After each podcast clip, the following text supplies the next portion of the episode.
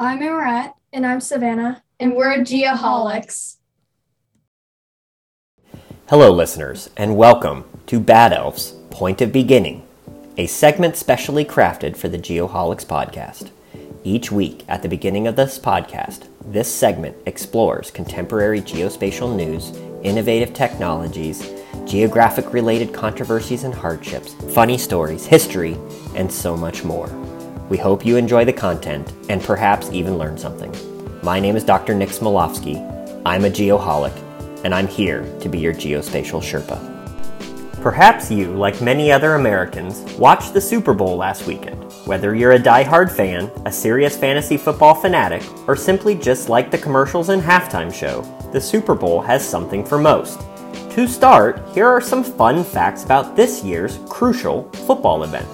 101.1 million viewers watched the game on NBC and Telemundo, making it the most watched NFL game ever in two languages. Additionally, this Super Bowl was the most streamed NFL game ever as well, with an average minute audience of 11.2 million viewers. The halftime show garnered over 96.7 million viewers for just the 15 minute show, for perspective, the Trump Biden debate in September of 2020 only had 73 million people watch. Apparently, we know where people's attention truly goes.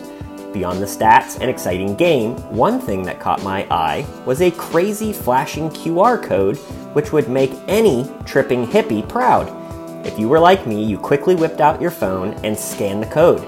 To find out, Coinbase, a new cryptocurrency platform, was doing some serious advertising. This all got me thinking where did the QR code come from? Well, dating back to 1994, the QR code was originally developed by a Japanese automotive company, Denso Wave. The innovative code was created to store more data than the typical UPC barcodes being used at the time. QR codes often contain data for location, identity, or a tracker that point people to a specific website or application. Originally, the game board from the strategy game Go was used for the design.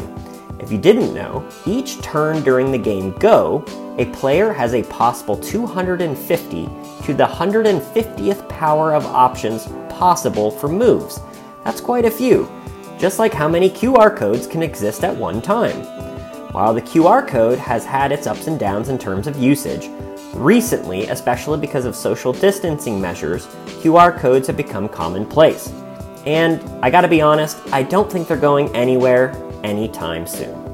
If you have any questions or comments about today's POB segment, please reach out to me via LinkedIn or through the Geoholics channels. And that does it for us at B2 Studios in sunny Texas. Live long and prosper, my friends.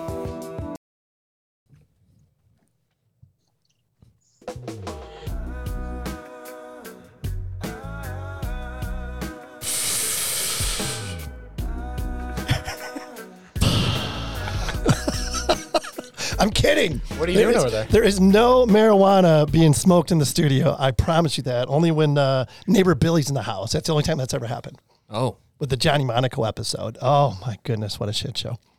it was crazy. All right, here we are, episode 117.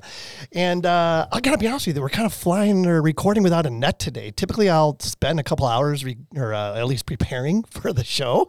And uh, I got nothing this week. No preparation whatsoever. I think it's because we're gonna have a good good guest on, and I, I think I think it's gonna be an interesting conversation. Yeah, he's gonna have to carry the show for him.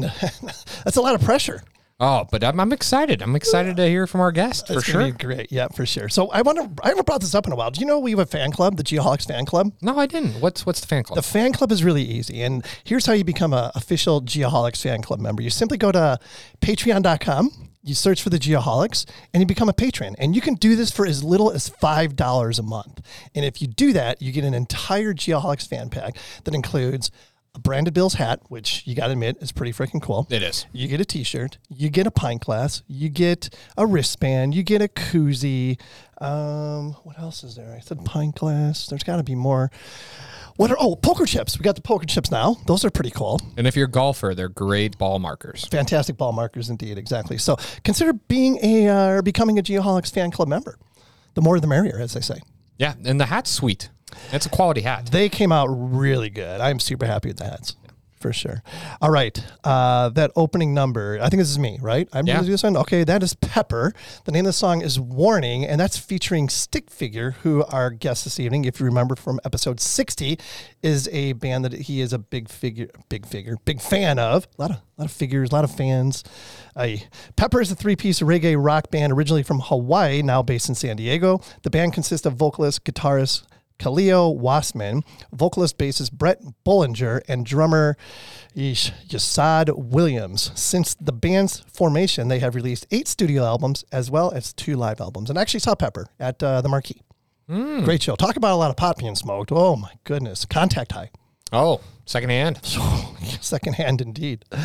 Um, coincidentally, our friend of the our featured friend of the program this evening is Airworks, and uh, I think that uh, COG, as we're going to call him, at least until we come up with a different name, he's got this one. I, I think he's about three or four episodes in, so reading has got to be getting a little bit easier for him. Let's find Uh, out. reading is hard though. But Airworks was founded in 2017 by David Morczinek and Adam Kersnowski. That's with the Z sound, Kersnowski. Their complementary backgrounds in aerospace engineering and construction led to a combined desire to harness the power of artificial intelligence and machine learning to automate a traditionally stale aerial data processing process. Headquartered in Boston, Airworks employs a team of unmatched AI experts, fully stacked developers, designers, marketers, and civil engineers, all working together to redefine what CAD drafting means for the firm in that it built in a, in the built world. Their software tools are designed with AEC companies in mind. Wow, that's really neat. Uh, with Airworks Automate, you can get CAD deliverables in record in record time on our 10 standard automated layers. Results are fully validated by our in-house engineering team to guarantee quality. Together with Airworks CAD, our self-service 2D drafting tools designed to simplify simplify your manual drafting process. You can now complete projects from data upload to deliverable right in one platform. Their mission is to make aerial data accessible and useful for decision makers in the built environment. Good job. Thanks. Good job. Well Good- done. And you know what? The, the good thing is our guest this evening happens to be one of the gonna ask. founders of Airworks. So if we said anything or if you said anything incorrectly, Yeah, he'll cover he's going to be able to he's going to be able to pick up. Well, I was reading it too, and I'm going, "Wow, this is really neat." As I'm like going through each sentence, so I'm not, I'm not even lying. I'm going, "Wait, hold on, what did I just read there?" And I'm like, "Wait, I gotta keep going. This is a fr- feature friend of the podcast today." That's awesome. All right. Uh, here we are back in the Diamondback Land Survey studio. Um, not a whole lot new here. I mean, uh, COG did bring us like a gallon of Knob Creek. That was that was a nice addition. oh, Costco special. Oh, I've never seen a bottle I've that got- big before. I think it's a monster. Oh, but it's incredible. It's, it's, it's incredible tasting. It's smooth. It's not as good as Bland's, I, but and Shoots actually stopped by the uh, by the uh, the studio today to drop some stuff off. that's where all we the beer should went. have we should have yeah that's right. we should have marked a line on the Knob Creek bottle to see if he uh, you know took a little off the top while he dropped in here. Oh, definitely, definitely. Yeah, but uh, thank you for that. And what's up? Let me catch up. It's time we catch up. What's going on? How have you been? No, I've been I good. see you every day. Yeah, but yeah, I do. I do see you quite often. I have you on. Uh, you're you're now located on my favorites. My mother and my father on my favorites, and my girlfriend. But and then now Top- you, top Well, five. I got to call you all the time. It's podcasts, it's work, it's, It's all these things. yeah. uh, yeah, no, but you know, life's great. It's it's it's going well. You know, sport, great sports week last week. Oh. You know, from Thursday to uh, Sunday, from the Open to the Super Bowl. So I can't complain. I sat at the TV for a lot of it, watching uh, watching the Open and. Um, you know, got bailed out at the end by Scheffler, so I'm, I'm very happy about that from a betting standpoint. And um, you know, the Super Bowl was great. I thought it was anticlimactic though, having the Rams win. I did too. I agree. Um, you know, they were excited, but uh, I thought it'd be cool to see uh, Burrow pull it out. But other than that, watching a lot of Olympics. Uh, what about you? You seem pretty tired over there. I am freaking spent to be honest with you. My head is uh, my head is spinning right now. Getting back from you know Geo Week, had a Geo Week hangover, of course. Not used to the late nights and all the fun that was had by all there, and then uh, got back. Was in the office a day, day and a half last week, and then went to the Open on Friday. Had an unbelievable time. Um, I haven't seen the numbers as far as attendance from the Open this year, but the weather was absolutely perfect for all four or five days, and uh, you know? They've got it figured out. I got to be honest with you. When you're, you know, they're shuttling in basically 200,000 people every single day. And obviously, there's limited parking and everything like that. But man, oh man, they got it figured out. You know, I mean, you park in an offsite lot, and there's just a line of buses there to pick up all the people, bring them right to the front of the gate and everything. And it just worked out great. Got there about 9 a.m., I'd say, and left about 2 before the, you know, the complete shit show started. So it couldn't have worked out any better. Yeah, it's it's uh it was it was packed. Yeah. I saw I saw it was absolutely packed. 18 it- like 18 during the Super Bowl when it was in the playoff was still bumping. Yeah. I was absolutely impressed. I mean, I don't think uh, I think probably half the fans out there though realized what was going on. With the playoff and everything. Yeah, yeah, yeah, Yeah. yeah, yeah. Where'd you where'd you sit or where where'd you stand? We moved around. Uh, well, when we got there, we sat like on the, on a hill, like on by 18, um, just because it was nobody sitting there hardly. It was like really easily accessible. Sat there for about an hour. Then we made our way over to 16 and was fortunate. We waited about 15 minutes to get in line. That was it. Oh, wow. Yeah, it was pretty crazy. And then we got in, got there, sat there for probably hour and a half, two hours. And where did we go after that? 10, because like right when you exit 16, 10's right there. Mm-hmm. There's a, you know, there's a set of bleach, like really, really strategically placed bleachers right there overlooking the green. And you're just right there. It was, it was awesome. I mean, like I said, you know, everything worked out really well, no complaints whatsoever. And just a great time. And other than that, like you said, I've just been watching a shit ton of curling Olympics, not getting any sleep. That's another part of my problem. Uh, you know, they're, they're on at 11 o'clock here at night and then 5 o'clock in the morning. And of course, lovely Megan, she's watching on her iPad, you know, in bed 11. And then she sets the alarm for 5 to get up and watch it. And I'm just getting zero sleep. So if I, if I, if I sound grumpy, I'm really not, but uh, just tired. You chewed me. You only chewed me out a couple of times this week. It's okay. I'm just kidding. Oh man! All right, Connor, we're switching this one up a little bit. This is going to be your uh, your bit going forward, we're going to call it Connor's weekly words of wisdom because I know how much you're into this stuff. You're like me, you know, the whole self help thing and motivational quotes and stuff like that. So, what do you got for this week, my friend? I am. I've got I've got two quotes by one person, and I want Adam to take a guess on who this is. Adam does not know. Our guest does not know who this is. Pro- well, does not know ahead of time with me re- reading it. So, two quotes, same person. Uh, do not ignore the passion that burns in you. Spend time to discover your gift. And then do not ignore your gift. Your gift is the thing you do the absolute best with the least amount of effort. Who said those words? Do you have a clue? Guessing Albert Einstein. No, no, uh, close. No, uh, uh, mustache, but uh, Steve Harvey. Okay. I Well, you would have never. Adam, if you're like me, I had no idea that Steve Harvey well, was like this inspirational speaker guy until I met Connor. Yeah. So, I, uh, I didn't know that he put out quotes that were that memorable. yeah. But yeah. Yeah, yeah. So I'm going to give you guys a couple minutes to prepare for this while I do the introduction. But we're, I'm going to ask both you guys what your uh, what's your uh, what you call it is. What's my icebreaker? No, no, no. What the, the thing that Harvey just said in that? What's your What's my gift? your gift? Yeah. So um, you, passion? you got a few minutes to look to think about this. So. Oh boy. All right. So our, our guest this evening is uh, Adam Kersnowski. Uh, He was on episode 60, if you remember. And since then, Airworks has become a friend of the program, so we appreciate their support. Uh, real quick, a little bit about Adam. He uh, hails from Maine and attended the University of Southern Maine, home of the Huskies and Champ the Husky, of course. He spends his free time outdoors as much as possible with his lovely wife and four daughters. Two of them we just heard. Also living practically off the grid. We got to circle back on that and oh. see what the status is. And mm-hmm. they are also oh, foodies, which is right up my alley. He's currently the co-founder and COO of Airworks. And uh, I can't wait to catch up with them to see what's new with Airworks. I know there's been a lot of advancements over the course of the, the last year. So welcome back, Adam. Thanks for being here. Thank you. Thanks for having me. It's uh, always a pleasure. Absolutely. So, well, Connor, um, I'm going to put you on the spot here. What's your gift?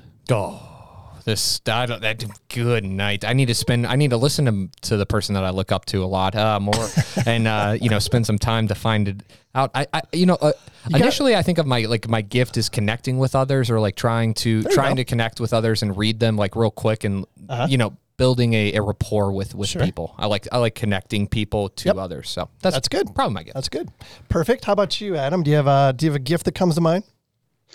Yeah, I mean, I like that sentiment. Uh, I'm I always say that I'm passionately curious, and actually, Mm. that is that is a, a comes from a quote from Albert Einstein. Um, but uh, yeah, I, I always am very curious just about who people are and what they do and what drives them, and I usually talk a lot to get that out of them. So That's awesome.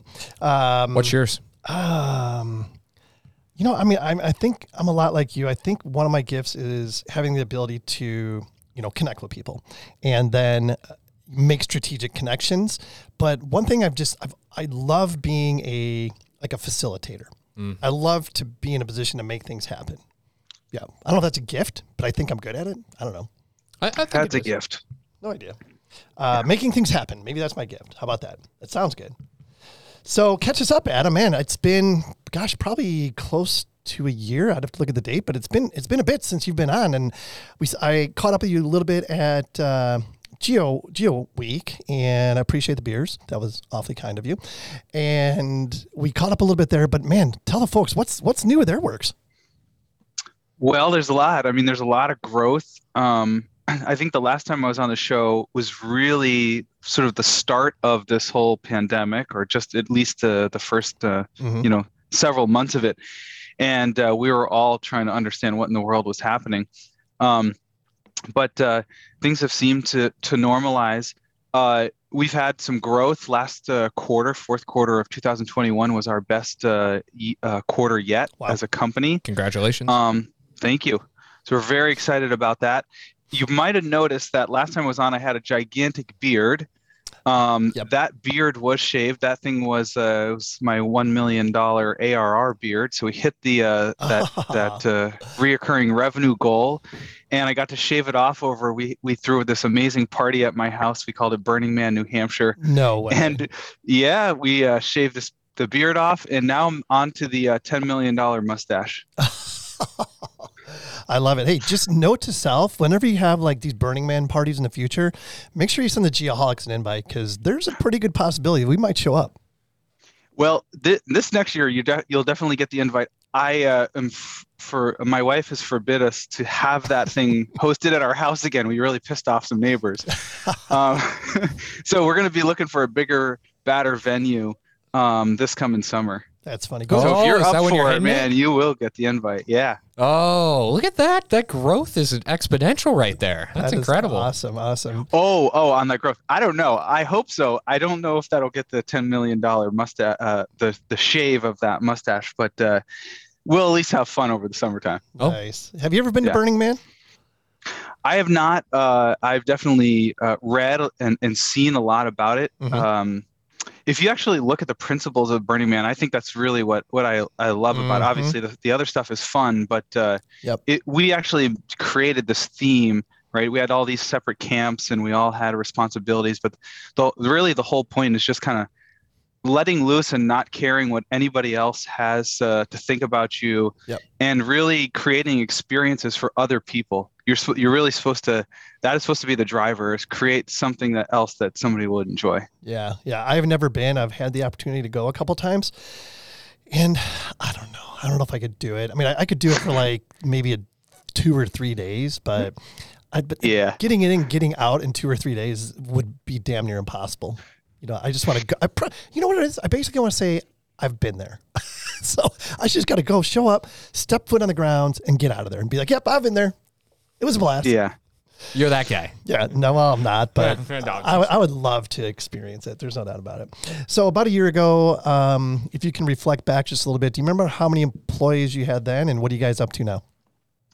Yeah, so we probably had about um, I want to say 10 to 15 somewhere in there. Mm. Um, we're about 25 right now. Nice.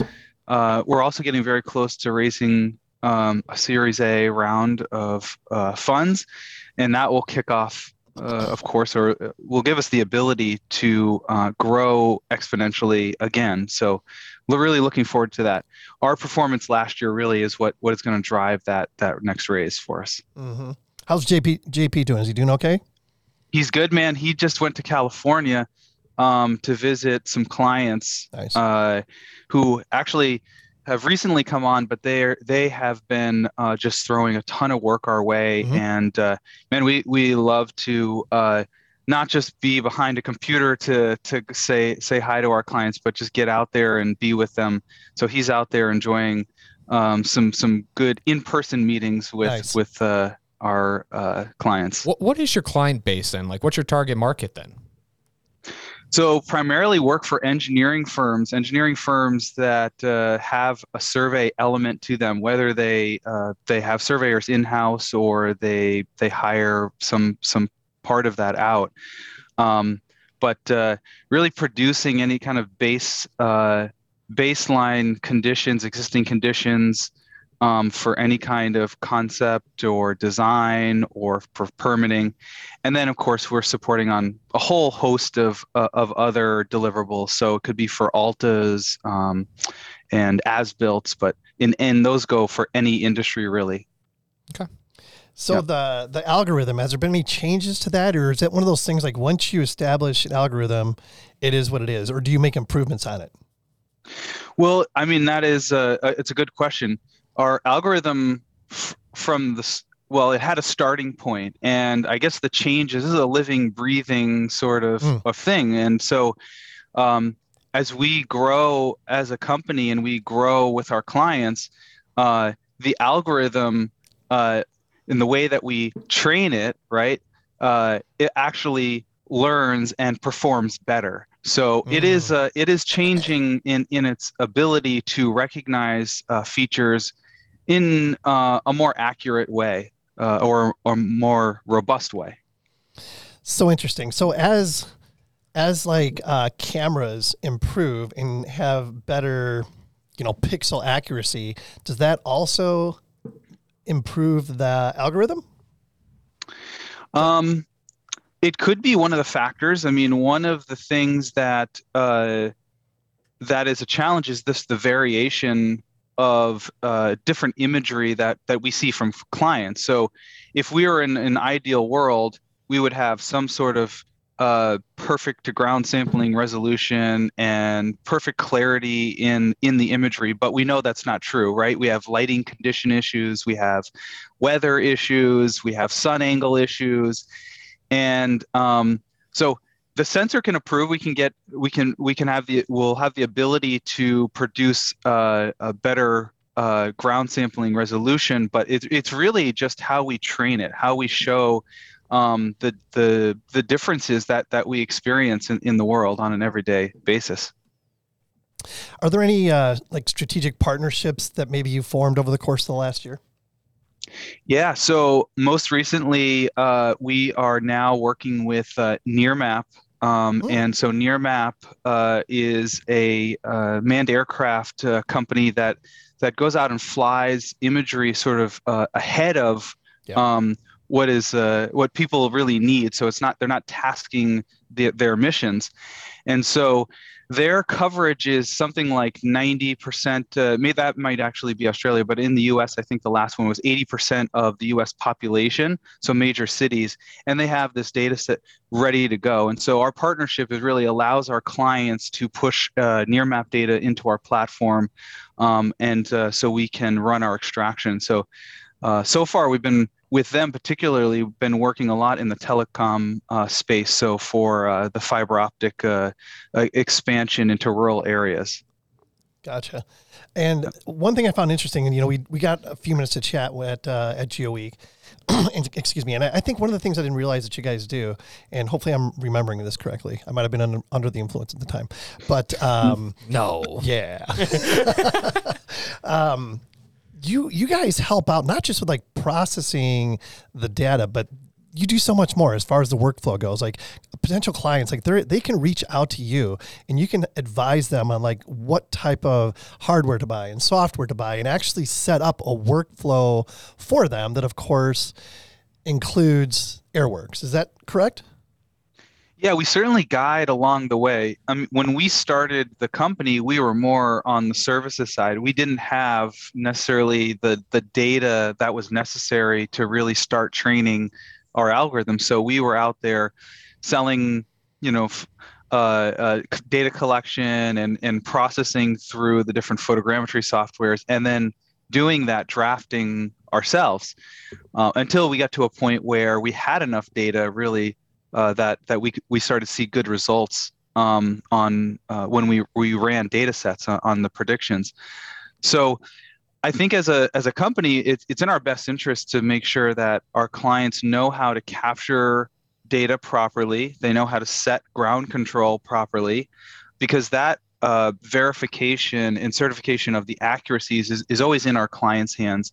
And so when we run our extraction, um, it is really just a, a, a means of uh, well how well that that that performs is a means of how well it was collected uh, to start with. So yeah, we offer a lot of support there. We have a very extensive knowledge base that anybody can go to, but we're also happy um, to sit down and talk about what the what that means. Um, I think sometimes companies uh, will try to create a process uh, maybe that uh, leaves you with the least amount of time in the field. So they optimize for the the least, you know, or or the the uh, the shortest flight time, mm. um, and sometimes that's just really not the best way to go about it, right? Mm. So uh, helping them understand if listen, we're trying to extract smaller features, then we need to be really uh, we need to be really good at, at the way that we collect those data to start. Gotcha. And so typically for, you know, the majority of your clients, what does the workflow look like from your perspective? Yeah. So once uh, data, or let's say once a project is awarded to our clients, um, we see a couple different pathways. Some, some uh, head right out to the field um, and set control uh, and will fly and once they're done flying they'll they'll manage the the photogrammetry themselves and and and send us the TIFF and LAS files right afterwards. We run our we do our thing we uh, uh, do our extraction. Um, and they'll use that sort of as a guide to where to focus in the field um, as a surveyor. So things that are underneath obstructions um, or there are items there are there are, are features that we just can't pull from aerial imagery um, of course, boundary is one of those types of things. Uh, maybe the accuracy needed around the footprint of a building for, let's say, an as-built that has to come in uh, with a little more uh, accuracy in mind. So there are things that we can't touch, and so sometimes our clients will run that uh, through us first and let that be a guide to where they really need to focus in the field. Um, but uh, others uh, uh, will sort of do this in conjunction. So there might be longer linear missions, and so let's say they fly four miles at a time. Um, they run that through photogrammetry, and they send us the the TIFF and uh, point cloud, and then we can start to kind of uh, work with them as they kind of move down that project in phases. Are there is there a size restriction? I mean, can you work? Is there a limitation to the size of the the projects? I guess acreage or what have you that you guys can uh, can process. We haven't hit that yet. Um, there, the real size limit is just the the data upload into uh, our cloud uh, infrastructure. So we're we're stacked on AWS. So meaning, um, if files uh, start to exceed, let's say five gigabytes, um, we just ask our clients to tile those, and you can tile those when you uh, export from uh, different photogrammetry softwares. Um, once they get into the cloud, we merge those back together, and then we'll run that through uh, processing. So it's really just a, a, matter of getting it into the cloud, and uh, that's actually something that we're going to be working on as a company this year. Um, is really the integration side. So allowing our clients to push data from systems that are already hosting their data sets in the cloud and go directly into our platform. So those are some of the partnerships that we're working on to make that a, a much smoother um, uh, process or, or workflow. Do you mind walking me through then from like an integration standpoint? Like like your client is using software X, so like like like, and then you guys are using AWS. Like like, can you walk me through that? Like a, just a simple example of it. Sure. So uh, let's say a, a client is using um, a, a, DJI flight software to to collect the data. Um, all the imagery might go into uh, a program like uh, Pix4D or Drone Deploy or Propeller, or I mean, there's there's a whole uh, list of those uh, Pixelement. Um, once that runs through uh, uh, the AT process um, and we have an, uh, a uh, an orthomosaic and a point cloud, and it could be either one of those. If we're just doing 2D planimetrics, we really just need the the TIFF for for uh, our, we say the 2D information. If we're doing any kind of surface related processing, then we need that point cloud. But that would be um, uh, that is a uh, one of the the file types or or products of photogrammetry. Um, and so those two files would come into our platform. We we uh, our our um, uh, w- our application i- can be found on our website. So clients log into that. Um, they create a project and they upload that TIFF and LAS there, and then they work through our order uh, form process. Interesting, interesting. That sounds like a like a great project and a, a great uh, streamlining process. Yep, that's the idea. And I've I've gone through the process before and it's incredibly user friendly. The one thing I want to circle back on from our last chat, and Connor, you'll get a kick out of this, is kind of their business model. It's like, and, and correct me if I'm wrong, Adam, maybe it's changed, maybe it hasn't. But if you are going to be, you know, one of Airworks clients, you basically buy acres. And then let's say Right. you, you let's say you buy a thousand acres, you got a thousand acres in the bank, but you have a 50 acre project, well, then you just take 50 acres out of your bank of acres that you paid for for processing. Oh, that is that's smart. What, what's the ti- what's the typical model then? Like for from from a competitive standpoint, like what what do what do people usually see from a from a company like yours? Uh, well, I mean, right now there there are not too many companies out there like us, um, uh, but some are more project based. That you know, you you heard me talk about sort of like that ARR, right? We we care about uh, reoccurring revenue. So our clients do they buy a license for the year, right? And then we try to match them with sort of their their needs, right? Some some of our some of our customers uh, only buy, let's say, 300 acres to start, and we have clients that buy 10,000 acres uh, and above. So depending on sort of where you are, right? There's there's the economies of scale. So you're getting a, a much lower cost per unit when you buy 10,000 acres at a time versus 300 acres at a time. Um, and then and then uh, just like Kent said, we uh, every time a project is pushed, um, that just kind of uh, comes off of your balance. Um, something interesting that we just uh, uh, released is, is a reconciliation. So not every project is created the same. They all have different features and and, and a density to them. So like a, uh, an urban setting, right?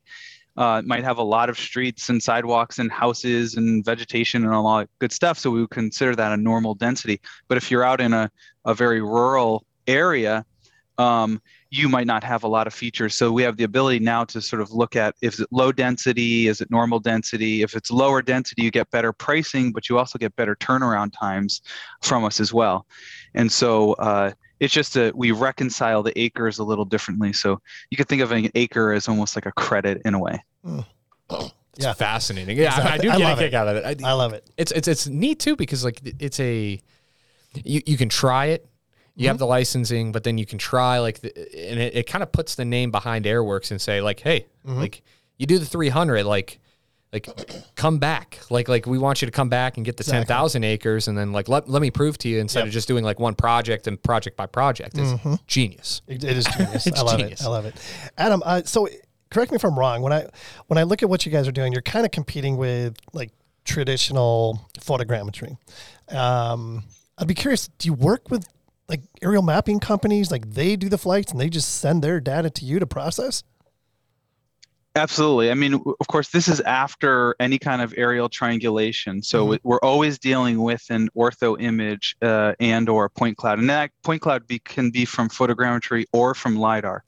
But yeah, this is not just a drone, uh, Yeah. uh, you know, pr- product right here. So we're we're uh, data agnostic, as you could think about it.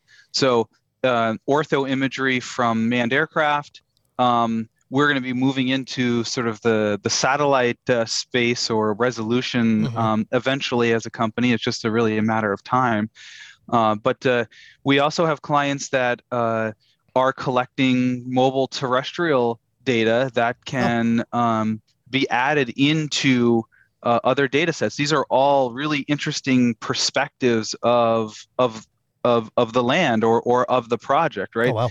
a, a scan on the ground, right, you're you might not get that that top down view, Mhm. uh, but you're certainly getting under sort of uh, obstructions, uh, uh, uh, especially around vegetation and tree canopies. So. Yeah, yeah, gotcha.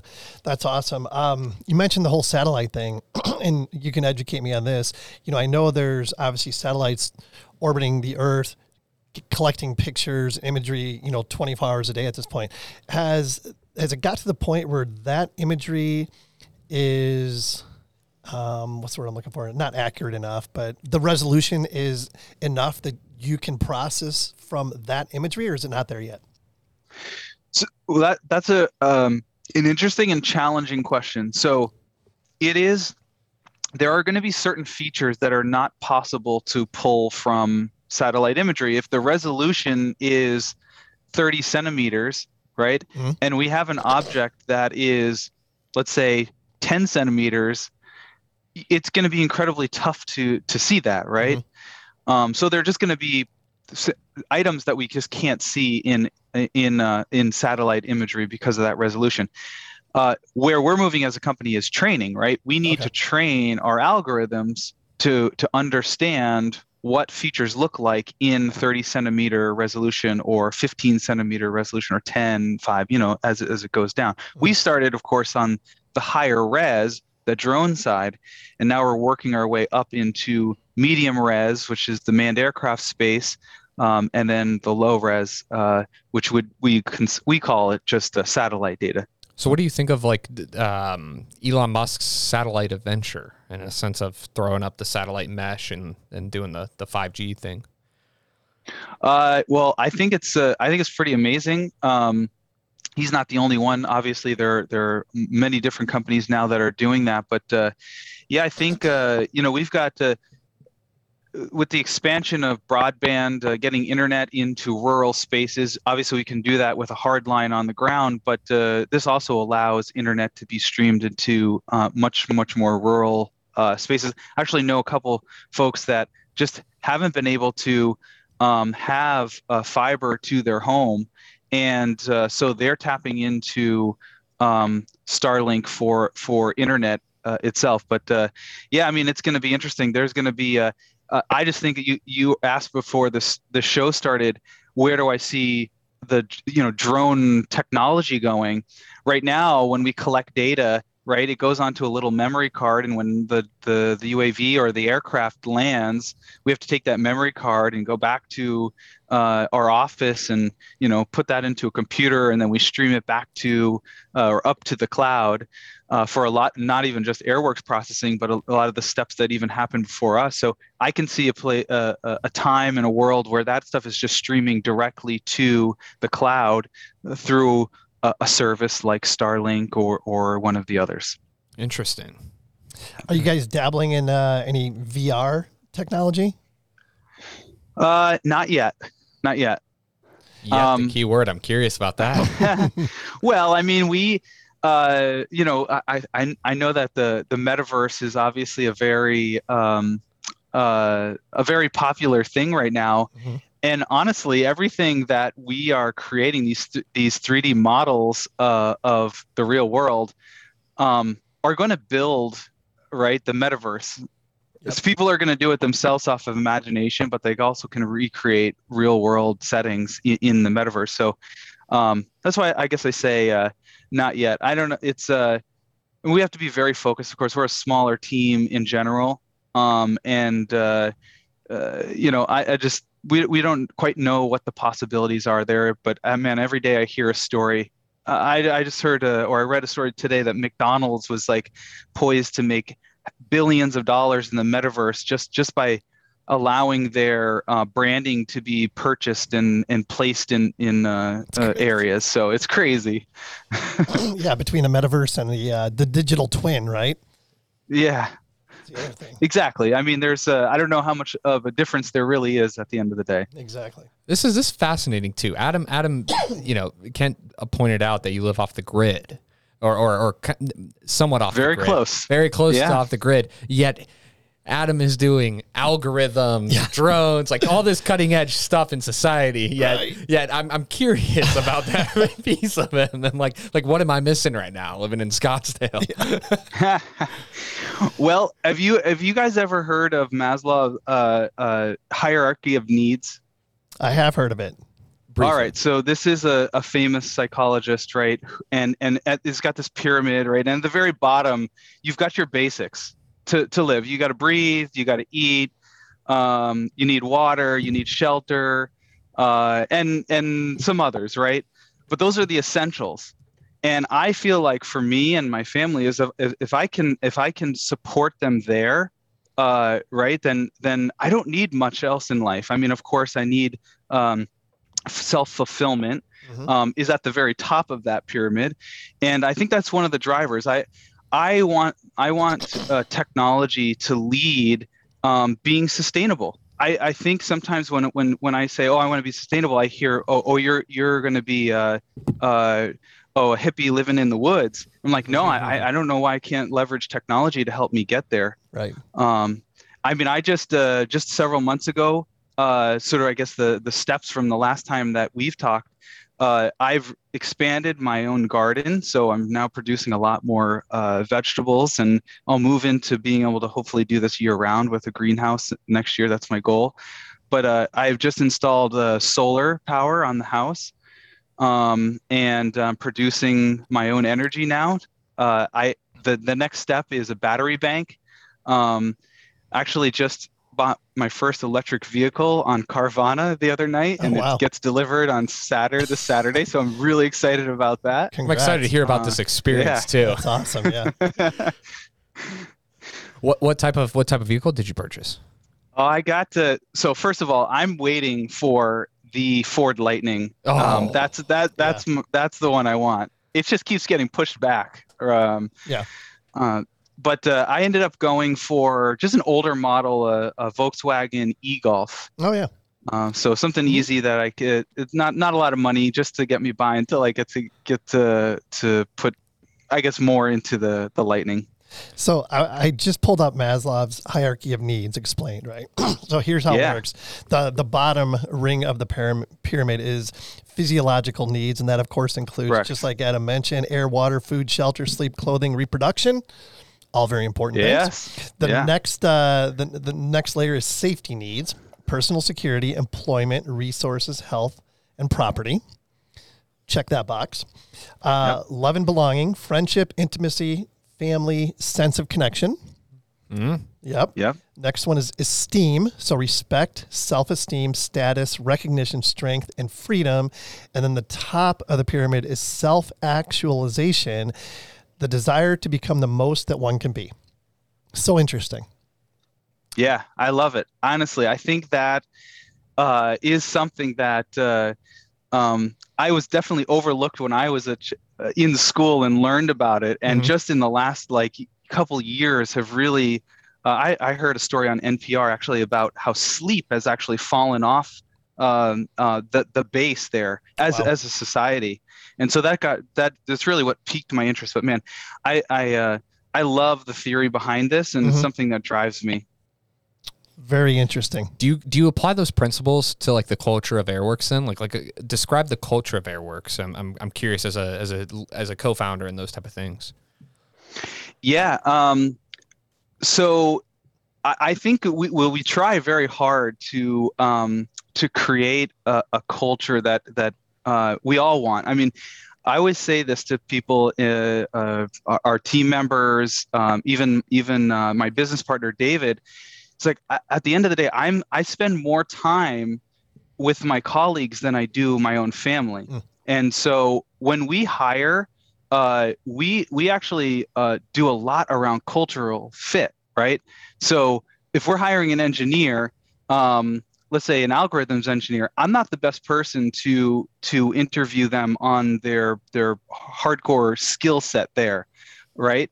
Um, I'll let the our PhD students uh, or, or our PhD um, folks uh, do that. Um, I, I uh, of course um, I think it may be a bit better uh, in tune uh, with the or making sure that that uh, anybody that that's coming on board is really just a, a good culture fit. But it's it's a it's a culture of that we all want to uh, hang out with each other, um, that we all trust each other, uh, uh, that you know we're doing this as as a team, and for for me, for uh, anybody in the company to be successful, we all need each other, and so this way we just want to make sure that we all have each other's back. Um, you know, the fun stuff also happens uh, I think sometimes it's kind of confu- it's confusing. Some people say, "Well, what, what's the culture like at your company?" It's like, "Oh, do you have this? Uh, do you have a ping pong table, or do you have this?" And you know, those are like dartboard. yeah, well, we do have a dartboard, but I don't know if that's culture, Careful right? with that. that- um, those things are fun, and they they definitely allow us to have a good time. But uh, we, it, I guess, is a little different. yeah So you kind of focus on the soft skills a little bit more, then, right? Absolutely. Yep. Yep. That, that's what I think about a great company is built by. It's like eh, eh, somebody told me this, and it, it got politicized recently. This term, but it was before it got politicized. Uh, the, the the individual said, like, you know, the the one thing I want to hire is somebody that has intellectual curiosity and horsepower, and I can teach you everything. And then also, to Adam's point, like you spend more time. So he goes, I don't want to. I, I don't want to be working with a pencil neck. Yep. Like I, it's just it, I want to be working with somebody that I can have a conversation with to, Sure. to enjoy time with. So I, I- it's it's fascinating to hear from a, a leader of a company to talk about like their culture and stuff. So I'm, I'm always curious about that. Yeah, yeah, no, good stuff. Um, Adam, if I remember right, there was some discussion about, I think it was a patent that you guys are working on, or maybe you just got a patent last time we talked. Is there any updates on that? Yeah, so that was uh, in 2017, actually, where we uh, got that patent. Okay. Um, yeah, so uh, it is, of course, published. Um, and people actually ask about that all the time. Is does this patent, you know, how, how does this patent hold up against, uh, you know, the others that are out there? Mhm. Um, and uh, I, I always like to answer it in, in sort of reiterating what was talked about in the beginning of the show is really what we did with it from there is how how we've how we've trained um, since that point um, so the different techniques that we're using um, the different variations uh, uh, of of the real world that we have to expose it to to to better understand um, so Just out of curiosity, you know, Geo Week 2022. I mean, I, I thought that was an unbelievable uh, conference. And of course, you know, being the first one for me in two and a half years, what were some of your big takeaways from that? I mean, the, the technology and on display was just unbelievable. yeah the technology was unbelievable i mean it was just good to just be out with people um, i we were able as, as a company to just re-engage with a lot of companies that maybe we had talked to very early on Mhm. um, had seen us really in our infancy and so they got to see a, a more mature airworks which was great Mm. um, also just the relationships and current clients that we've had we got to meet face to face for the first time which was exciting. And sometimes we were at the booth and we would uh, one of our clients w- would be there and somebody else would come come up and start asking questions and we would just turn around and say well i mean here's one of our clients. You should just ask them. And that's, That's actually awesome. one of the best uh, the best feelings right there. Yeah, yeah, that, Um, that had to make you feel amazing. yeah. I i mean one of the big things of course uh, is just sensor technology in general right? Mhm. there there uh, you, ev almost every booth w- had a new type of sensor Mhm.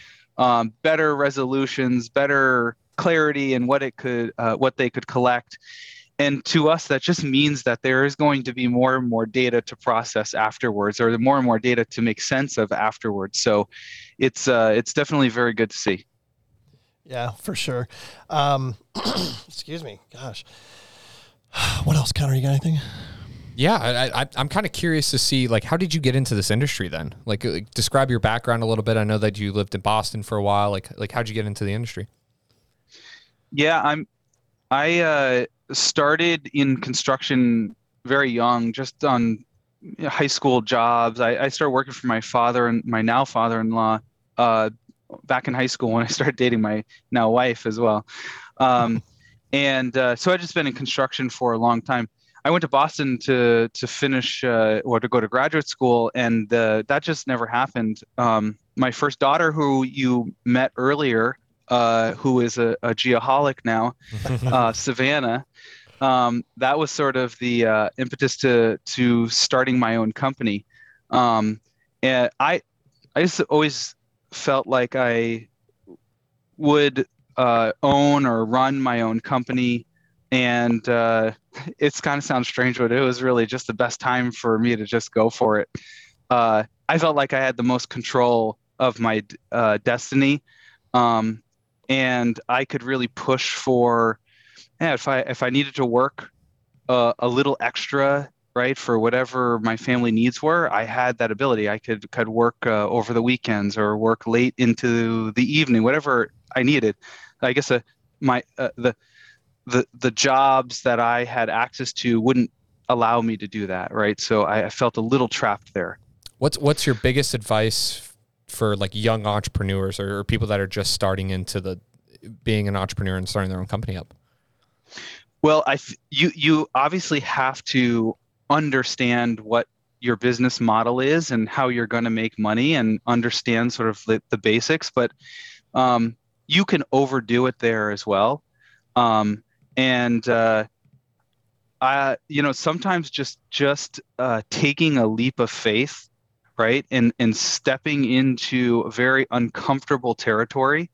Uh, that's really what it's like getting. I mean, I don't know if you've ever been cliff jumping, right? Mm. When you're at that edge and you just you have that feeling, is like e- muscles are cramping up, and Yeah. you know that it, it's like. But when when as soon as you take that leap, right, it's it's actually quite all right. Um, so I yeah, understanding sort of what you're getting into and understanding what the potential is definitely is important. Making sure that your clients are actually going to buy what you're what you're uh, uh, what you're producing um, is is important. Sometimes uh, you know we get uh, a little sidetracked thinking that an idea is better than uh, than it actually is, um, or maybe we get uh, uh, too uh, sidetracked by making a pretty website before you've actually talked to some clients to Mm. see if that that that actually actually want to buy something from you. So you know that uh, the branding stuff and all that can can wait. You really just need clients that honestly that that want to uh, buy what you're what you're producing. Connor, you know that feeling he just described about right before jumping off the cliff? Mm-hmm. That's how you're going to feel on your wedding day. Oh, nice. It's not set, not engaged yet, but yes, yes, I, I will. I will let you know when that happens. What that feeling's like. I'm, I'm curious from like an entrepreneurship perspective because I, I so I, I came from a small business of 15 people. Um, and we, we would go in and do like turnaround management. It was a, company called Resolute uh, here, and so we'd go in and we step into these distress situations and run uh, lower middle market companies and help them out with their problems in- in court and out of court restructuring. Um, but you know, I always talk to the entrepreneurs and would pick their brain on like where there's you know how they got to this situation just from a education standpoint for myself. Like like for you, what piece of advice would you give like your younger self then in that? And I know you just talked about a little bit of, of advice for entrepreneurs, but what would you give yourself now? Um, yeah, I mean, uh, maybe some of those things that I said were actually pointed at at me as well. So you know, you think you've had su- uh, such a great idea, but sometimes you just need to like sit back and analyze it a, a little bit more. Um, it uh, it it is. Uh, it's it's it's obviously it, it's it's challenging. It's scary. Uh, but uh, once once you start, you know you're sort of like a in a fight or flight mode, right? And you're you're gonna fight for for it.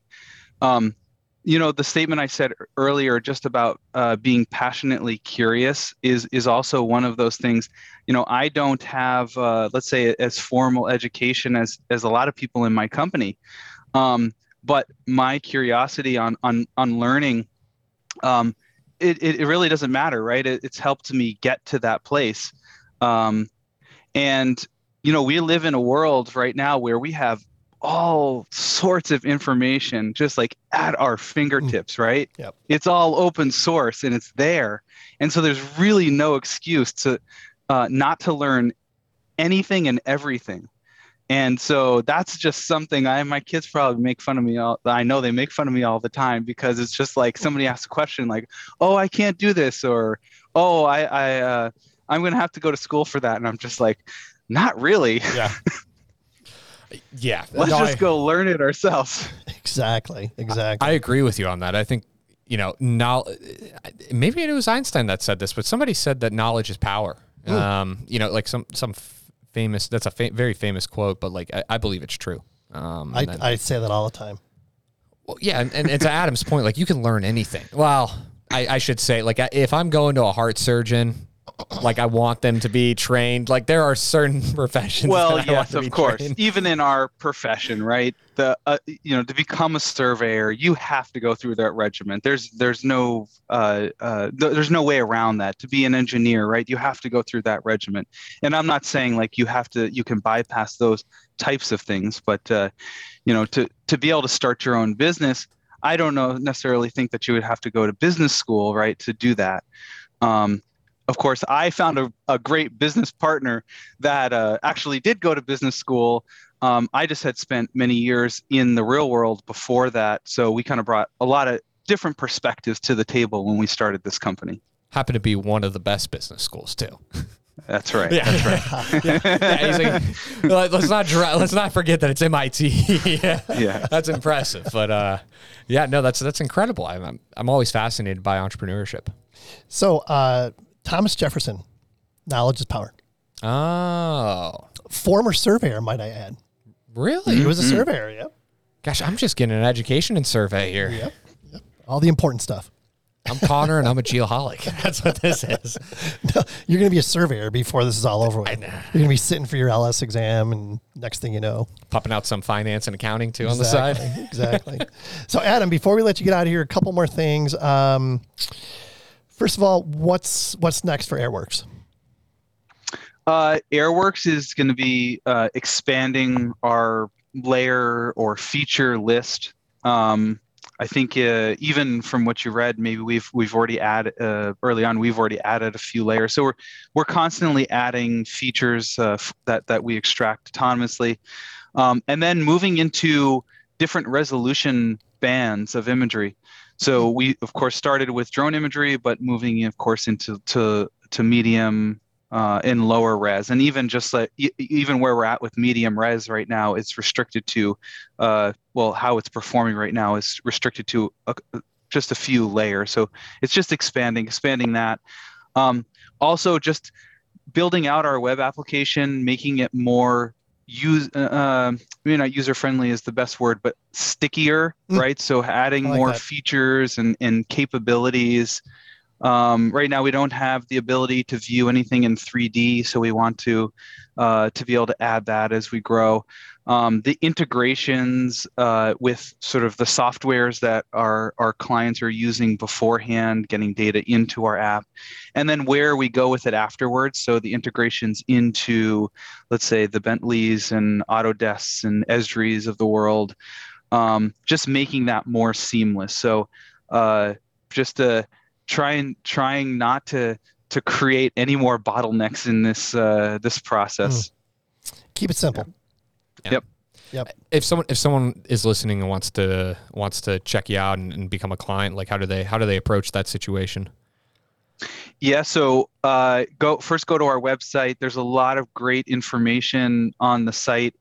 Um, you can get some sort of basic understanding of what we do, uh, and then from there, uh, there you have the ability to uh, sign up for a demo, um, and uh, we'll connect you with uh, our Rockstar uh, sales team that help will help understand. First of all, uh, before we do any kind of demo, um, we always have a, a meeting first to just better understand uh, our clients' needs. So we want to make sure that it's a good fit because not every company that comes to us is uh, the best fit. They could be very, very early on in their their their drone prog- program, or they don't fly at all. They just know you know something uh, about, uh, or they've heard about us somewhere.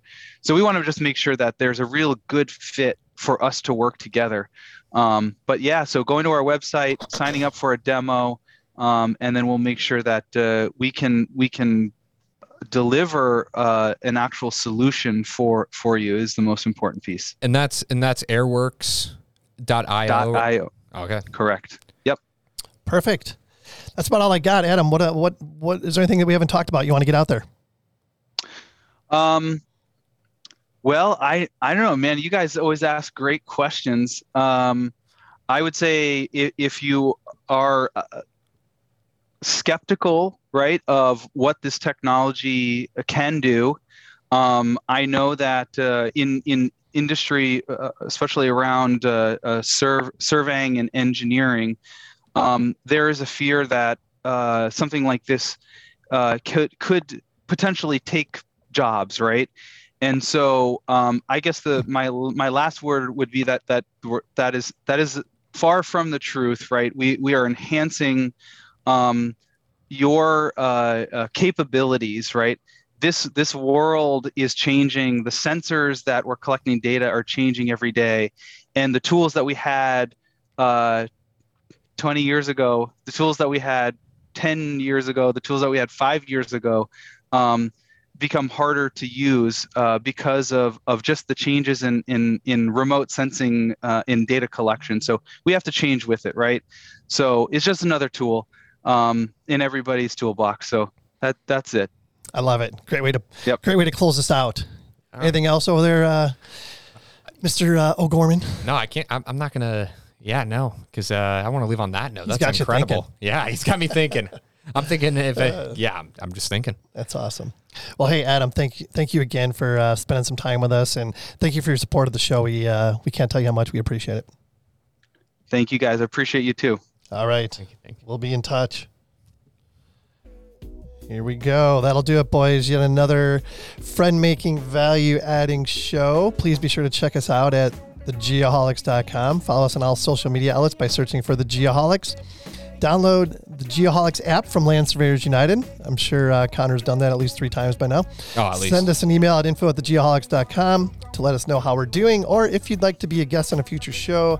I think we're our next opening is in April at this point, so give us give us a shout. We'd love to hear from you. Last but not least, please support all our amazing friends of the program every chance you get, just like our good friends at Airworks. Be sure to mention you are a Geoholic for additional discounts and promos. Pay it forward, add value, make friends. Pepper, warning featuring stick figure, available everywhere. Until next time, everyone, knowledge is power. Be safe and healthy.